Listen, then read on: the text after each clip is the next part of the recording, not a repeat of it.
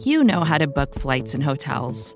All you're missing is a tool to help you plan that unbelievable travel experience. That's why you need Viator. Book guided tours, excursions, and more in one place. There are over 300,000 travel experiences to choose from, so you can find something for everyone. And Viator offers free cancellation and 24 7 customer support for worry free travel. Download the Viator app now and use code Viator10 for 10% off your first booking in the app. Find travel experiences for you. Do more with Viator.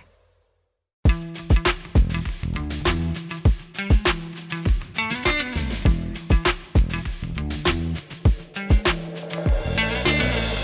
now return to discussing which used snacks at the movie theater we love walking by while trying to get seats for the early show right here on the Blogging the Boys podcast network. No, actually, it's the Hidden Yardage podcast. I'm Mark Lane, joined by Sean Martin, and it's the combine, folks. How are you feeling about it, Sean? Yeah, I feel like my draft prep this year can be described as like the last semester of college senior trying to cram for finals on like the last, you know, two days of the year. Um, so the combine is definitely a good signal that I should, you know, get rolling on starting to learn these prospects a little bit more than I already have, but certainly it helps differentiate, you know, what round these guys are going to go and who's interested in who, and the interviews are a big part of it, and we're going to have it all covered for you. So, yeah, definitely excited to, uh, you know, cross off this next milestone in the off-season process after that, it's full speed ahead to the draft, and you know, then before you know it, after that, we have some more actual football things to talk about. So it's going to be a good week in Indianapolis. Yeah, and of course there will be Cowboys storylines as well, uh, not just with the draft prospects, but with free agency and the uh, state of the franchise. Uh, and we'll be getting into some of those. You can follow Sean on Twitter at Sean Martin NFL. You can follow me on Twitter at the real Mark Lane, and be sure to subscribe to us on Apple, Spotify, TuneIn, and Stitcher. And as always, we've got the focus group behind the glass, making sure that I get all my musical references correctly, like you know ROI Speedwagon or whatever. You get a whole you get a whole production staff, and you still can't get the three letters of the of the band right. I'm I'm just a dude with a headset over here, but you know. Yeah, right, right. Yeah, well, hopefully I'll be able to nail some of these Cowboys storylines uh, that are anticipated over the course of the combine. And as I said, I mean, it's I think a lot of this is because it is the Dallas Cowboys. Every NFL team will have their general manager and their coach speak at the combine, but with Dallas it's just a little bit different because you get Stephen on Monday and then you've got McCarthy. He talks on Wednesday, but then uh, I think on Thursdays you then have Jerry on the bus, which is just kind of like um, you know this rolling out of the red carpet and going to talk to Jerry, and, and it's almost like talking to him at uh, you know some southern state down in Alabama or something in the middle of July, and there's uh, lemonade waiting for you and all that kind of kind of stuff. It just has a different feel with Jerry on the bus. So, like I said, there's all these storylines. What three storylines are you looking forward to throughout this 2023 combine, Sean? Yeah, I think first and foremost, I'm interested in seeing, you know, where this quarterback interest that the Cowboys have goes. There's rumors from everybody from C.J. Stroud, who would be, of course, a projected anywhere from number one overall to top 10.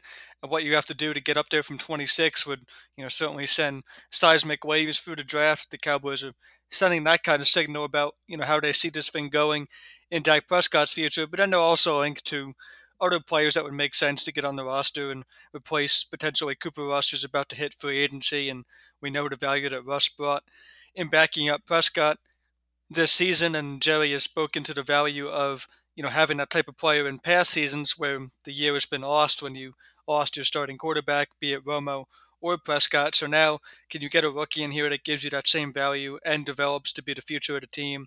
That's where a guy like Hendon Hooker, they talked about Max Duggan at the Senior Bowl, and the overwhelming consensus is that you know the Senior Bowl produces at least one Cowboys draft pick every year. They love to take players that participate in the Reese's Senior Bowl. So whether it's Duggan, somebody else, or multiple players, which has happened before, this team wants to take a quarterback this year. Where they do it, and you know how interested they are in getting that done in the top 100 or even in the first round, will certainly be telling. And you know we have another draft where typically the first overall pick is just slotted to be a quarterback, but for the second year in a row, we have a team that doesn't necessarily need a quarterback up there. It was the Jaguars last year, the year after already taking Trevor Lawrence, and then now we have the Bears who seem to you know want to be committed at the moment to Justin Fields. So whenever that happens, other teams being interested in the quarterback certainly shakes things up and allows for a lot of potential trades and movement. So most interested to see, you know, just how fleshed out this idea of the Cowboys adding another quarterback can be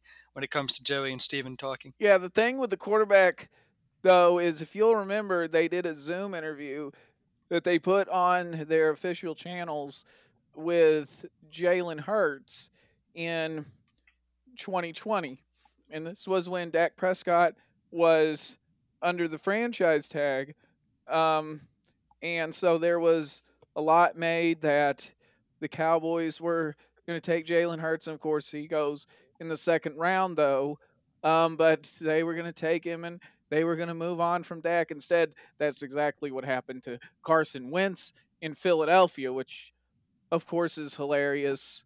And I totally think RJ Ochoa should tease Brandon Lee Gowton about that on Wednesday's edition of the NFC East mixtape right here on the Blogging the Boys podcast network. But even if he doesn't, it doesn't detract from the fact that Dallas talked to Hurts. And I think they do this quarterback interest thing, and people zoom in on it and get agitated or have expectations of moving on from Dak. But uh, really, what I think they're doing is they're just doing, I hate using this word, but due diligence of hey, these are the guys that are going to be the signal callers. It's a quarterback driven league. They need to get early prep work on how to stop these guys and what their tells are and where some of their weaknesses are in case they have to see them twice a year. I think that's what a lot of this is. And uh, just, you know, uh, little magicians know how to use sleight of hand to get people agitated about it, kind of like, um, you know, Pavlov's dog. And, you know, the Cowboys kind of get a pass when it comes to having some past quarterback evals that, you know, have certainly been shaky to say the least. And, you know, and that's because of what Dak Prescott has given them into position. Now with, you know, a career high and league high in interceptions this year, I get that fans have that reason to be down a little bit at this particular moment on Prescott going into next season, and that will certainly add fuel to the fire depending on if and where they draft another quarterback to be his developmental backup. But you know, we still can't forget that they were in on Paxton Lynch as a second potential second round pick. They were in on you know Connor Cook being a second round pick, and not only are neither of those players in the league anymore, Paxton Lynch has got benched in the XFL. So you know, this team deserves a lot of credit for how they draft other positions, but quarterback is one that's obviously the most important to get right, and they've been able to kind of stumble and backdoor their way into the last two quarterbacks. But a lot of what we talk about both last last offseason and this current one is kind of more of the long term future of the team, and why don't they go all in? It's because they're looking more down the road, and you know they already have a potential out for Mike McCarthy, and now they have a changing of Ezekiel Elliott potentially coming. You know, we're talking about this being a long-term team that keeps their options open to stay relevant for you know beyond even when Prescott could be here. And if it's not going to be Prescott, well then do we trust them to have that quarterback on the roster who's ready to give them anything close to what Prescott's given them? And just based on you know the Paxton Lynch and Connor Cook ideas being fresh in our minds still, they get a pass and we can laugh about it just a little bit, but it still makes you nervous in terms of just how well they're evaluating these quarterbacks and you know, get a look at some really good ones though at the combine when it comes to Hendon Hooker and Stroud and Max Duggan. Those are all the names that can be intriguing for Dallas fans. Well, let me throw a little water onto the grease fire with the quarterback evaluations by saying this. I do wonder if their intense prep work of the quarterback class, not just, oh, CJ Stroud and Bryce Young or even Will Levis, who Daniel Jeremiah compared to Dak Prescott um, on his conference call on February 24th. But the Cowboys' entire evaluation of the quarterback class is to have that signal caller ready for when they have the reset after they fire Mike McCarthy. If they do it after the 2024 season and Dak Prescott's contract is a little more flexible, you can get out of it. What if they're doing this prep work in anticipation of that potential reset? But that's kind of what I was getting at in terms of, you know, it makes sense to start preparing that way. But at the same time, this is a talented enough roster to, you know, continue to think that you can go and have success again this season. You know, they're, they're off back to back 12 win seasons. So the idea that they need to keep kicking the can down the road, no, they're not quite ready to win yet. We're just going to slowly tool this thing. You know, it doesn't work like that in the NFL. It's one step forward, three steps back, and then two more forward on any given year. There's a worst to first team every year. You know, there's teams that pick first overall and then they're in the playoffs. So, you know, it, does, it just doesn't work like that in terms of thinking that you're in a good place to consistently find long term success. You know, the division was pretty much handed to you two years ago, and then this year you finally faced a little bit of competition in the division with the Eagles being as good as they were and getting all the way to the Super Bowl, and it knocked you out of you know potentially having that first round bye and having to go through the wild card round. So now we expect the Eagles to still be contenders. We see what the Giants did in, in year one under Brian Daboll, and you know Washington maybe gets a boost from hiring Eric Bieniemy. There's any possible amount of permutations that you know keep the Cowboys from having the success that they think they're building towards. And one of those things that goes right up to the top of the list is, you know, certainly if they have to be trusted to find a Dak Prescott replacement in the draft, which is just something that they haven't shown they can do when it comes to quarterbacks in the draft. All right, here are my three storylines uh, for the combine this week. Uh, running back, I think that's going to be a storyline. Whether it's keep Pollard, let him go, cut Zeke, Zeke redoes his contract, or just taking a look at the running back class, uh, particularly the kid from Texas, and just uh, the the whole crop of running backs. And if Dallas could add someone, kind of like the new Tony Pollard, someone that they take uh, in round four, you know, uh, first available pick on day three type of situation.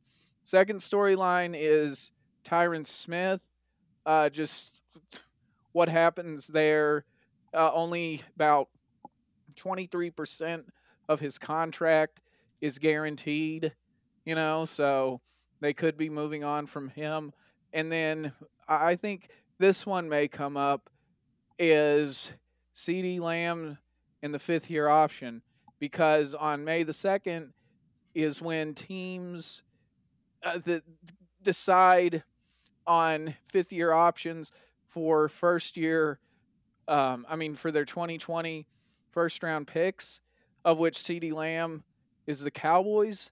So I think there'll be a lot of talk on that. Then I'm going to throw a bonus in here.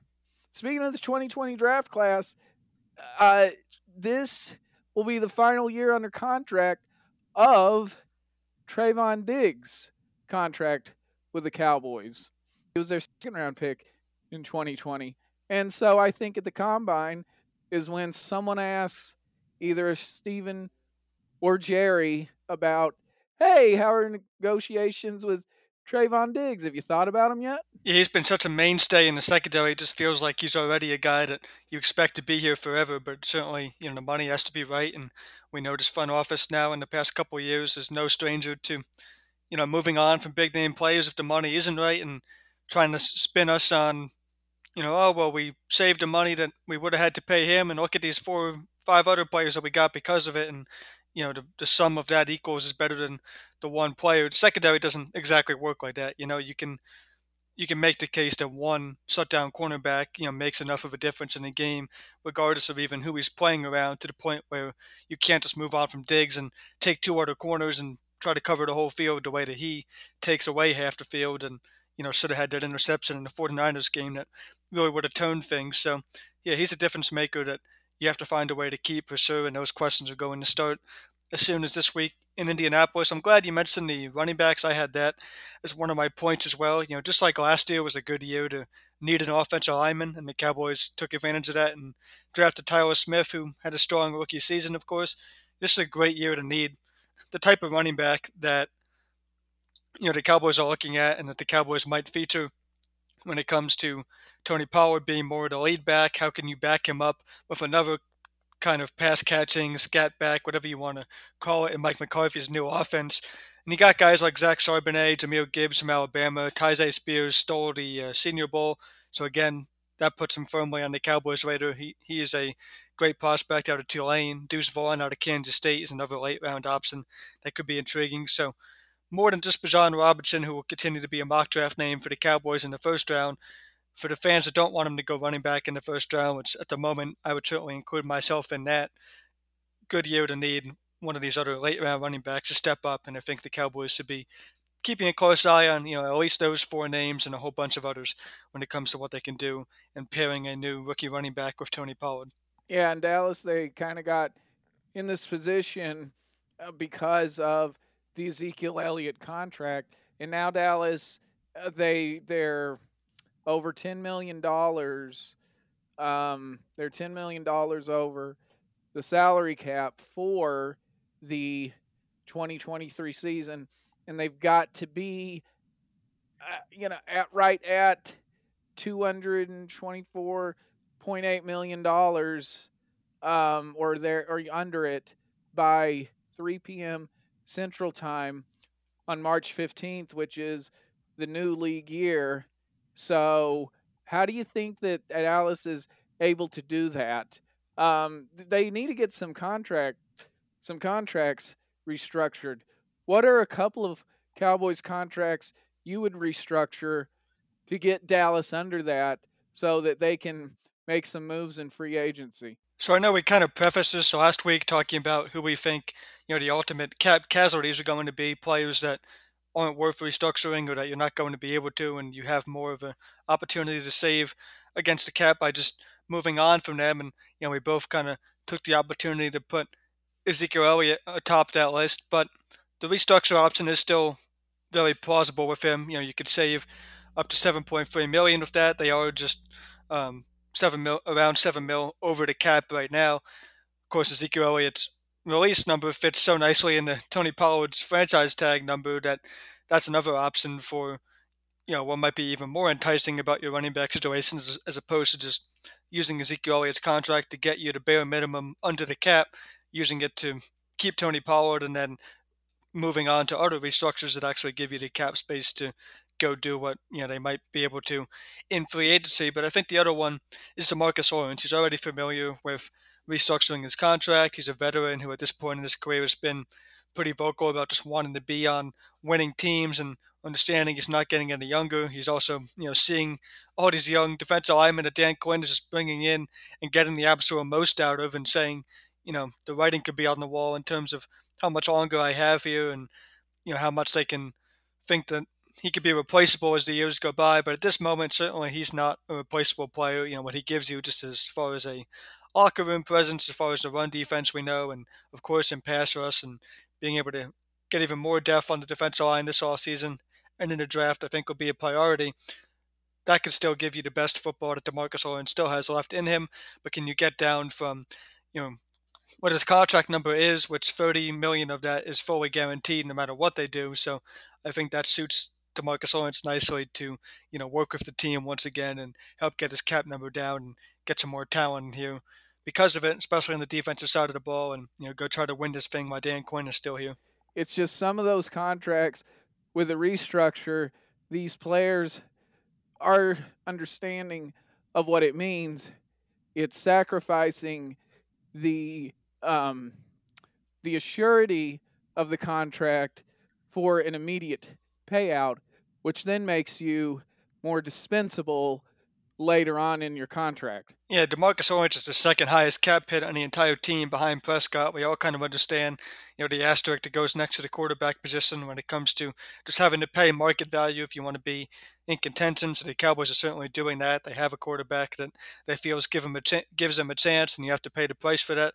They're doing that, but then right under him is you know defensive end to again you feel like if all these young and upcoming players that could be replaceable in the coming years, but as far as making the 2023 Cowboys the best possible version of themselves, you want Demarcus Lawrence out there, and so that's why he's a really strong candidate to hopefully take a restructure and help the Cowboys cap situation.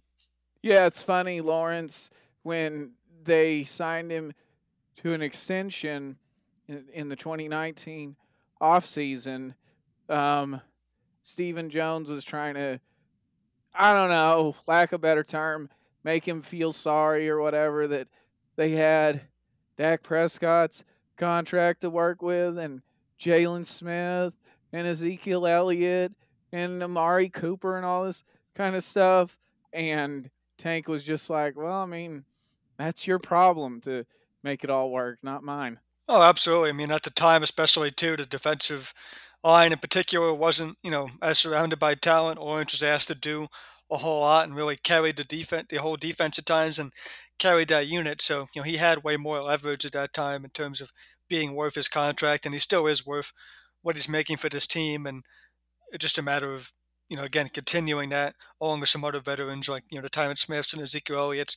What is it worth to continue trying to squeeze every last drop out of him, or can you continue to trust how well you draft? But I know you've hit on it, hit on it before.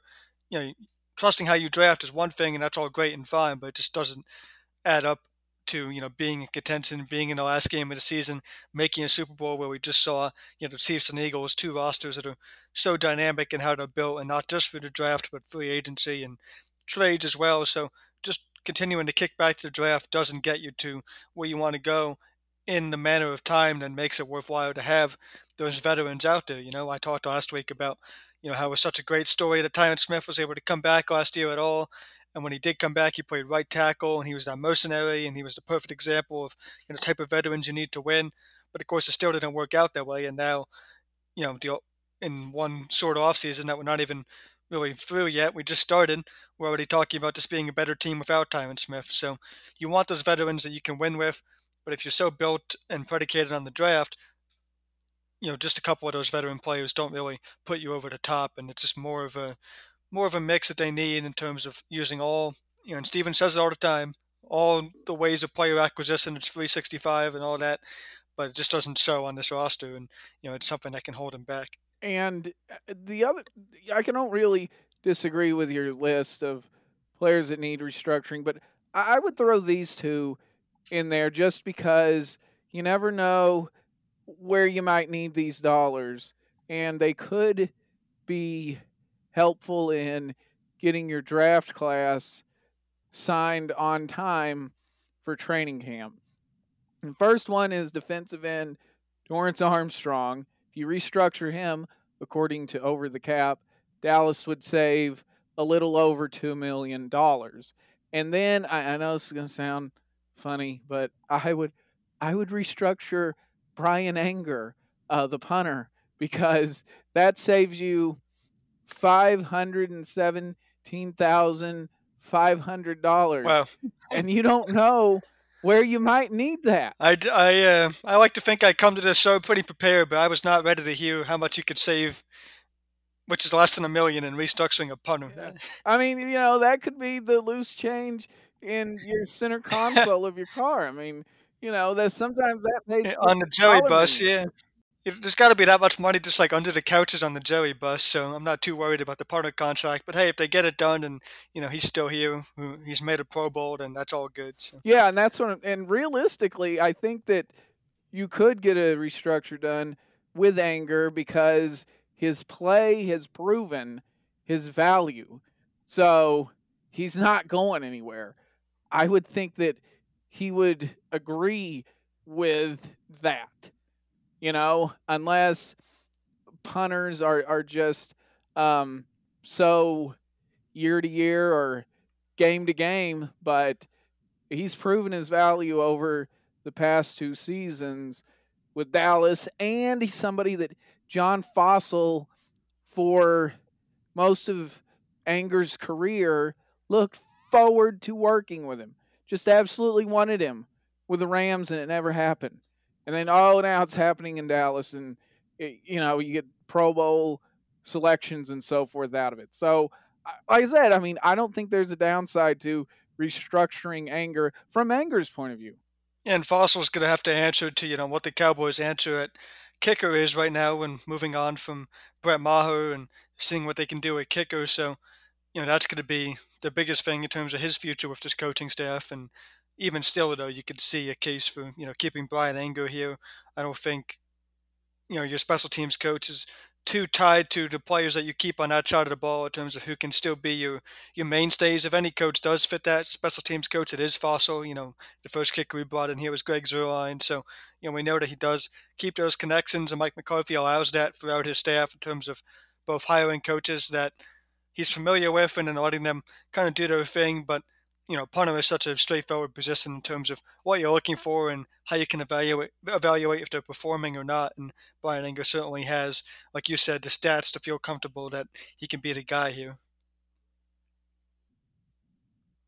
So, Sean, Dallas, they r- finalized their coaching staff um, last week, and in finalizing the coaching staff, you you get to take a look at who they'll be rolling with in 2023. I know we've touched on this a little bit before, but when I look at this staff, I actually see a way. Now, I know I talk about this stuff. It's I don't want it to happen and I don't care to be right. I'm not really one of those people that um, counts how many times he's right or at least that's a little white lie I tell myself. But in this case, I don't want to be right about this.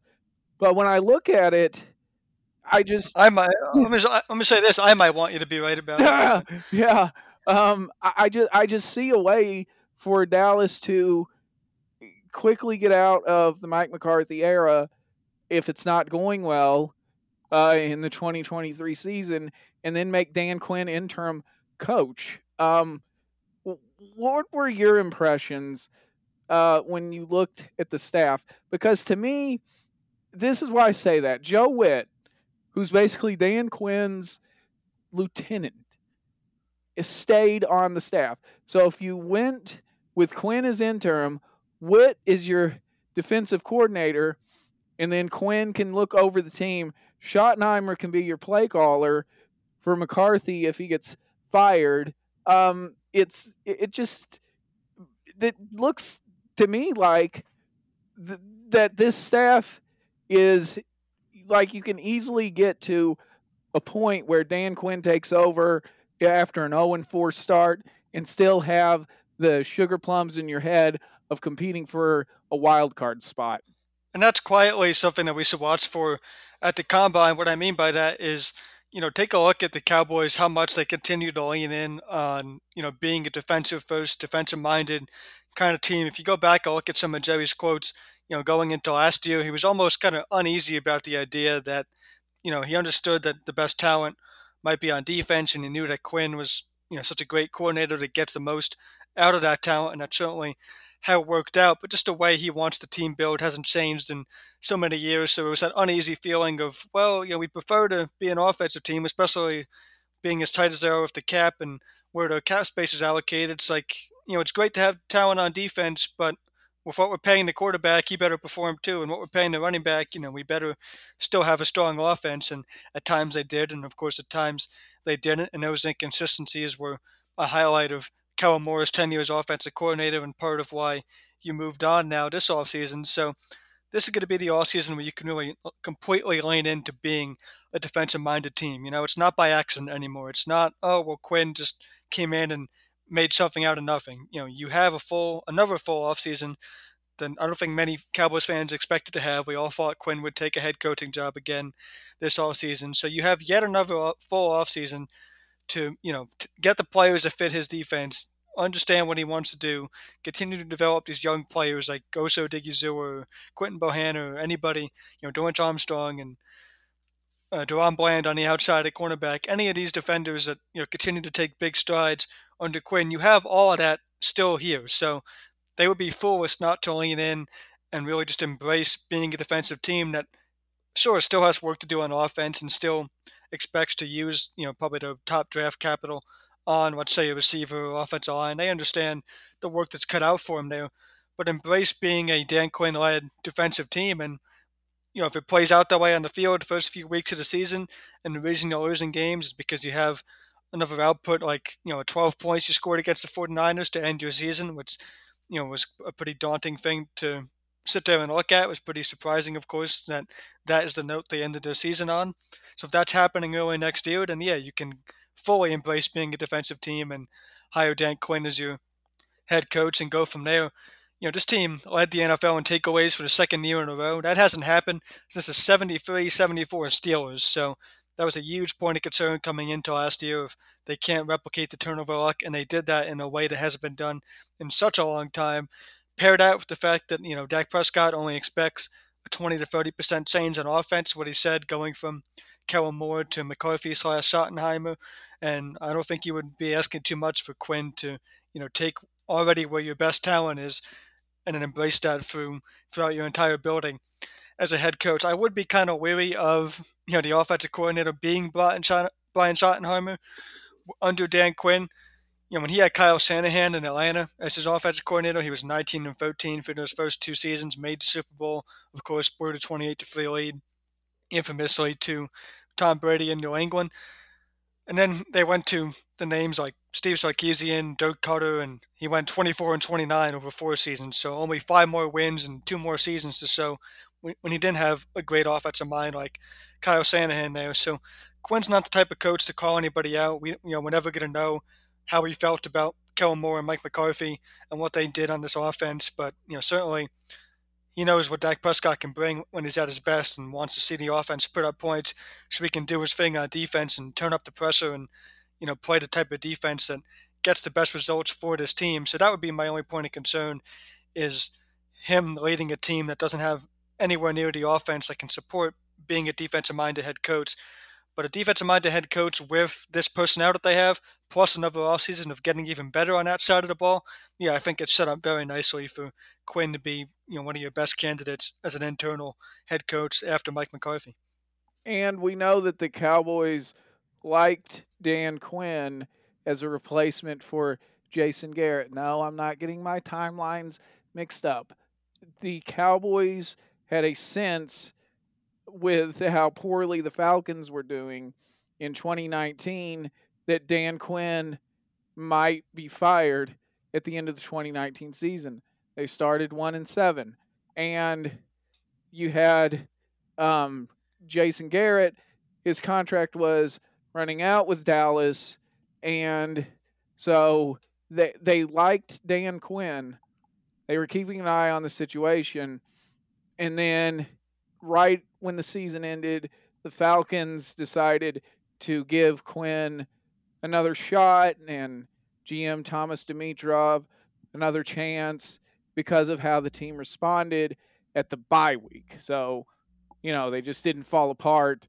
They attributed it to bad luck, and he got another shot for the 2020 season. Fired him five games into 2020, right. but yeah, they went 0 5. Yeah, but uh, still, it was that timing that really kind of messed up Dan Quinn maybe being the head coach of the Cowboys, or at least it being McCarthy versus Quinn for the job in 2020. And you, like I said, you want you know your head coach to also match up with, of course, how your team build and you know where your personnel is. And you know, I do think this is going to be an off season where you continue to add to the defense. So you know, McCarthy on one hand can say he's been treated fairly in terms of you know having free to build a staff in his image and do all these things and get the Joneses to you know be influenced in how they both build the staff and the offensive roster and the play calling and Lamb and you know drafting him in the first round, all of these things, but then would also be able to turn the page and say, well, you know, these past couple years when we're trying to really build this thing up, it's been all allocated to defense, and you know he doesn't mind what Dan Quinn brings. Of course, so his first defensive coordinator hire, you know, was his friend, uh, you know, on the staff who then you had to move on from, and that was still the case. Then who knows if McCarthy is even still on this staff? So you know, he's thankful for what Dan Quinn means for this team, but that can only go so far if it does get to the point of tension where,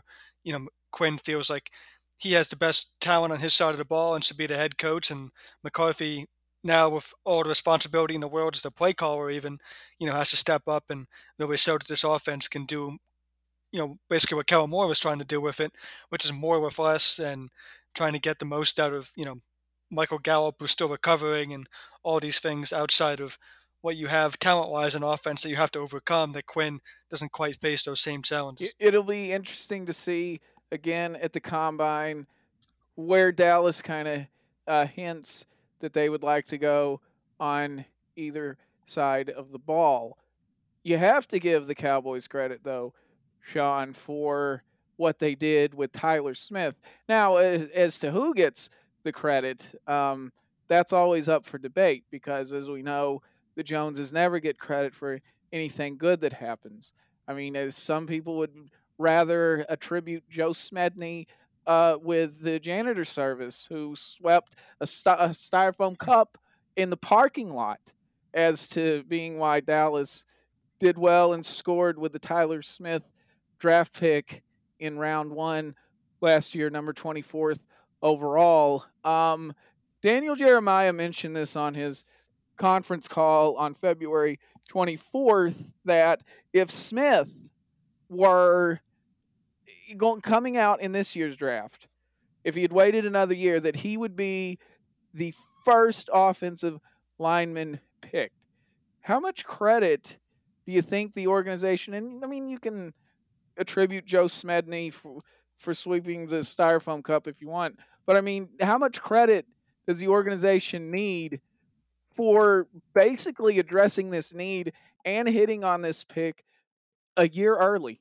Yeah, I took a look at Pro Football Focus's top 10 offensive linemen going into the combine, and, you know, included in that was where they're projected to go at the moment. And a couple solid 1 2 grades, but the only true first round grades were on the top three, and that's Peter Skoronski out of Northwestern, Paris Johnson Jr.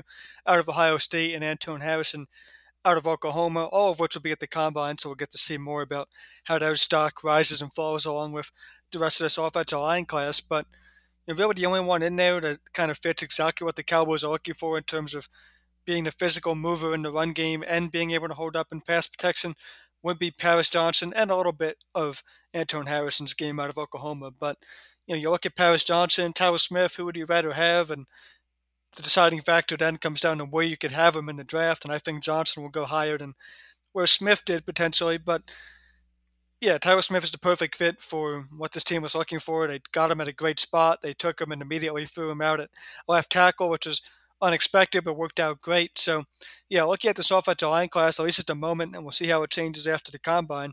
The projections don't seem to, you know, to to uh, go up against the Cowboys in any way when it comes to being a year early on Tyler Smith, because what you can get this year is pretty much either a top ten offensive tackle, or you're waiting until the second or third round to really find your value there. And I know where they drafted Smith, draft nodes will always be quick to point out, oh, well, you're into your second round players on the board anyway. And then the Cowboys rebutted that by saying that Smith was, you know, still a first round grade. But even if you do want to include, like I said, PFF's top 10 only had about five or so first to second round grades, and then again you're falling immediately into the second and third round. Which, if you're going around below that, you know, in the third round you might be drafting a fourth round grade if it really fits your positions of need. So offensive line is even still though position of need in Dallas, but because of Tyler Smith, they can push it down to the point where they don't have to necessarily address it in the first round. You can feel better about taking a developmental player, pairing him with the Matt Waletzkos and the Josh Balls, who we expect to see some progression from, and expecting, of course, Smith to still be a really high end starter. So they got ahead of this at the right time, like you said, deserve a ton of credit and potentially found a franchise left tackle just won't be available to him at the 26 overall pick this year. Yeah, and that's what I think the theme was of the 2022 draft was solving problems in the future, but I didn't think the Tyler Smith one would be solved so quickly. Yeah, it was kind of a way to, you know, you, you took him and you thought he was going to be your starting left guard, and then you put him out there at tackle, and everybody was firing up his Tulsa tape, watching him play tackle, and it really was a struggle. So, you know, it just goes to show like just how much data NFL teams have on these players that we can never come close to in the media because yeah, there wasn't much just on the raw tape from him playing tackle at Tulsa to make you feel good at all about you know protecting your franchise quarterback and Dak Prescott, and then he goes and starts playoff games and does just that and gets out there and run blocks the way that they're looking to get back to and sustain now going into year two for him. So you know, if, if we can trust the Cowboys front office and scouting staff and Will McClay on one thing and one thing only, it's their ability to evaluate offensive linemen. And again, I think that's still enough of a need where it can, you know, that evaluation can help them again this year, and they can get even more depth and talent in here. But it was at the precipice last year when they needed what we thought was a left guard, instead found a hybrid left guard, a left tackle, and what that means potentially being able to move on from Tyron Smith and getting some other free agents in here. It's a big deal that Tyler Smith played as well as he did his first year. A really big deal for this team going forward. Yes, it, it solves some problems for them. All right, let's go ahead and take a look at the Cowboys' birthdays for this week. On Wednesday, speaking of overperforming Cowboys' first round picks, Thomas Hollywood Henderson turned 70 years old. He played linebacker from Dallas from 1975 to 1979 and is famous for saying that Terry Bradshaw couldn't spell cat if you spotted him the C or the T. On on Thursday, uh, Ross Tucker, yeah, that Ross Tucker turns 44 years old. Uh, he was born in I, I almost couldn't say this. Wyomissing, Pennsylvania. Uh, that's even a place. Yeah, I've driven through PA enough. No idea what that is. I'll have to ask uh, a friend of mine who's from there. I'm sure she knows. But I actually got to meet Ross Tucker when I came down to Dallas for the 2018 draft. Couldn't have been nicer to my friend Nick and I, who was covering as well with me. And, you know, we were on the bus to the stadium together, which was a good amount of time to really just sit there and talk to fellow media. And we ended up talking to Ross probably the most over those couple days worth of bus trips to the stadium. So he couldn't have been. And of course, during the season, he does the uh, like the Ross spreads thing where he shows videos of the press box food, and so he was doing that at AT&T Stadium as well, which is cool. We would go back to the hotel and you know take a look at what he had to say about the same food that Nick and I were getting, and on Twitter he does the hashtag Show Me Your Beer thing, um, where fans that are drinking beer during NFL games or whenever just show them what they're drinking, and he shows them they're drinking and have some fun with that. So yeah, Ross couldn't be a, a better guy as far as connecting to the fans and the media alike, and finding a career like so many former Cowboys do, still in football after their playing days are done. So definitely some good memories there with Ross. And then also on the same day as Ross Tucker on Thursday, Mike Nugent turns 39 years old. He was just a kicker for Dallas in 2017. But, Sean, did you know that he is the first opposing kicker in the history of Mercedes Benz Stadium in Atlanta to miss a field goal because that's what he did on November 12th, 2017, in the 27 7 loss to the Falcons. You thought it was just Dak Prescott getting sacked uh, googolplex times. No, it was that. That was the historic moment. Mike Nugent. The, the burning of Atlanta game. Yeah, I did not uh, know that, but that's why you subscribe to the Hidden Yardage podcast right there. That's right. And then on Friday, Herschel Walker turns 61 years old. I can't believe it. Wow. The, yeah. Yeah, the backbone for the trade that got all those picks and helped turn around the Cowboys.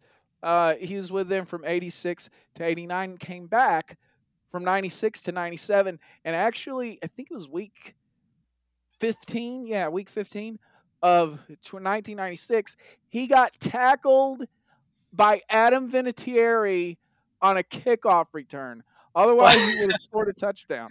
Herschel Walker. Well, I'm gonna need you to try to find video of that. Yeah, it was uh, it was wild. Then on Saturday, Michael Gallup, the receiver, turns 27. He's been with Dallas since 2018 when they took him as a third round pick out of Colorado State. What do you think for Michael Gallup in 2023? You think that it looks better for him?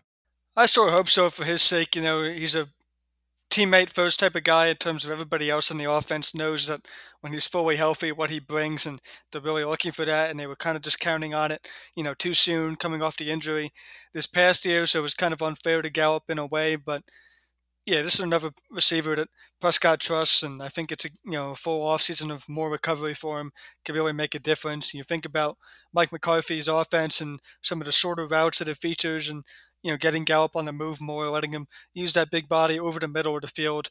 Certainly, things could be looking up in a much different way than they were this past season for Michael Gallup. So, you know, the other foot of that is that sometimes ACL injuries, you never see a recovery, and the Cowboys will have to make you know kind of a tough decision going forward with that. But the idea that CeeDee Lamb and Michael Gallup can be a really strong one-two certainly I don't think is dead just yet. And you know Gallup is going to have a lot to say about that in terms of his own work ethic and the way what he brings to his offense to try to get back to that next season.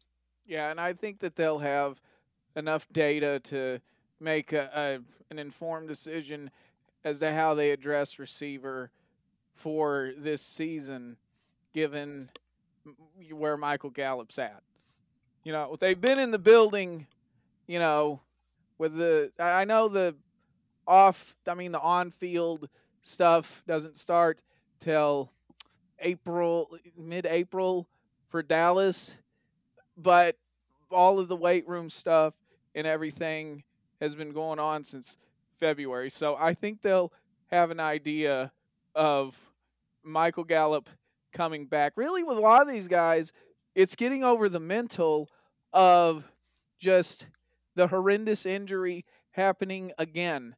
And once they get that confidence back that it's not going to happen again, or just, you know, kind of accepting it, I, that's really where they start to return to their old selves. Absolutely. And one thing I wrote about a ton this offseason and continuing into it, uh, I should say last offseason with Gallup, is you know the idea that his best plays back when you had you know Amari Cooper still on the team were kind of was kind of those unscripted, light in the down, Prescott out of the pocket, you know that bad ball catcher on the sideline, unscripted type of plays. So one of the things that potentially could have you know hurt him more this year, of course, was not having that talent around him and having to be more of a scripted part of the offense. I'm not saying he's not a good enough route runner to do those things or, you know, to be a receiver that you can call plays for, of course, but having to consistently be that guy and have defenses prepare for him in that way as well, as opposed to just the unscripted, late in or down.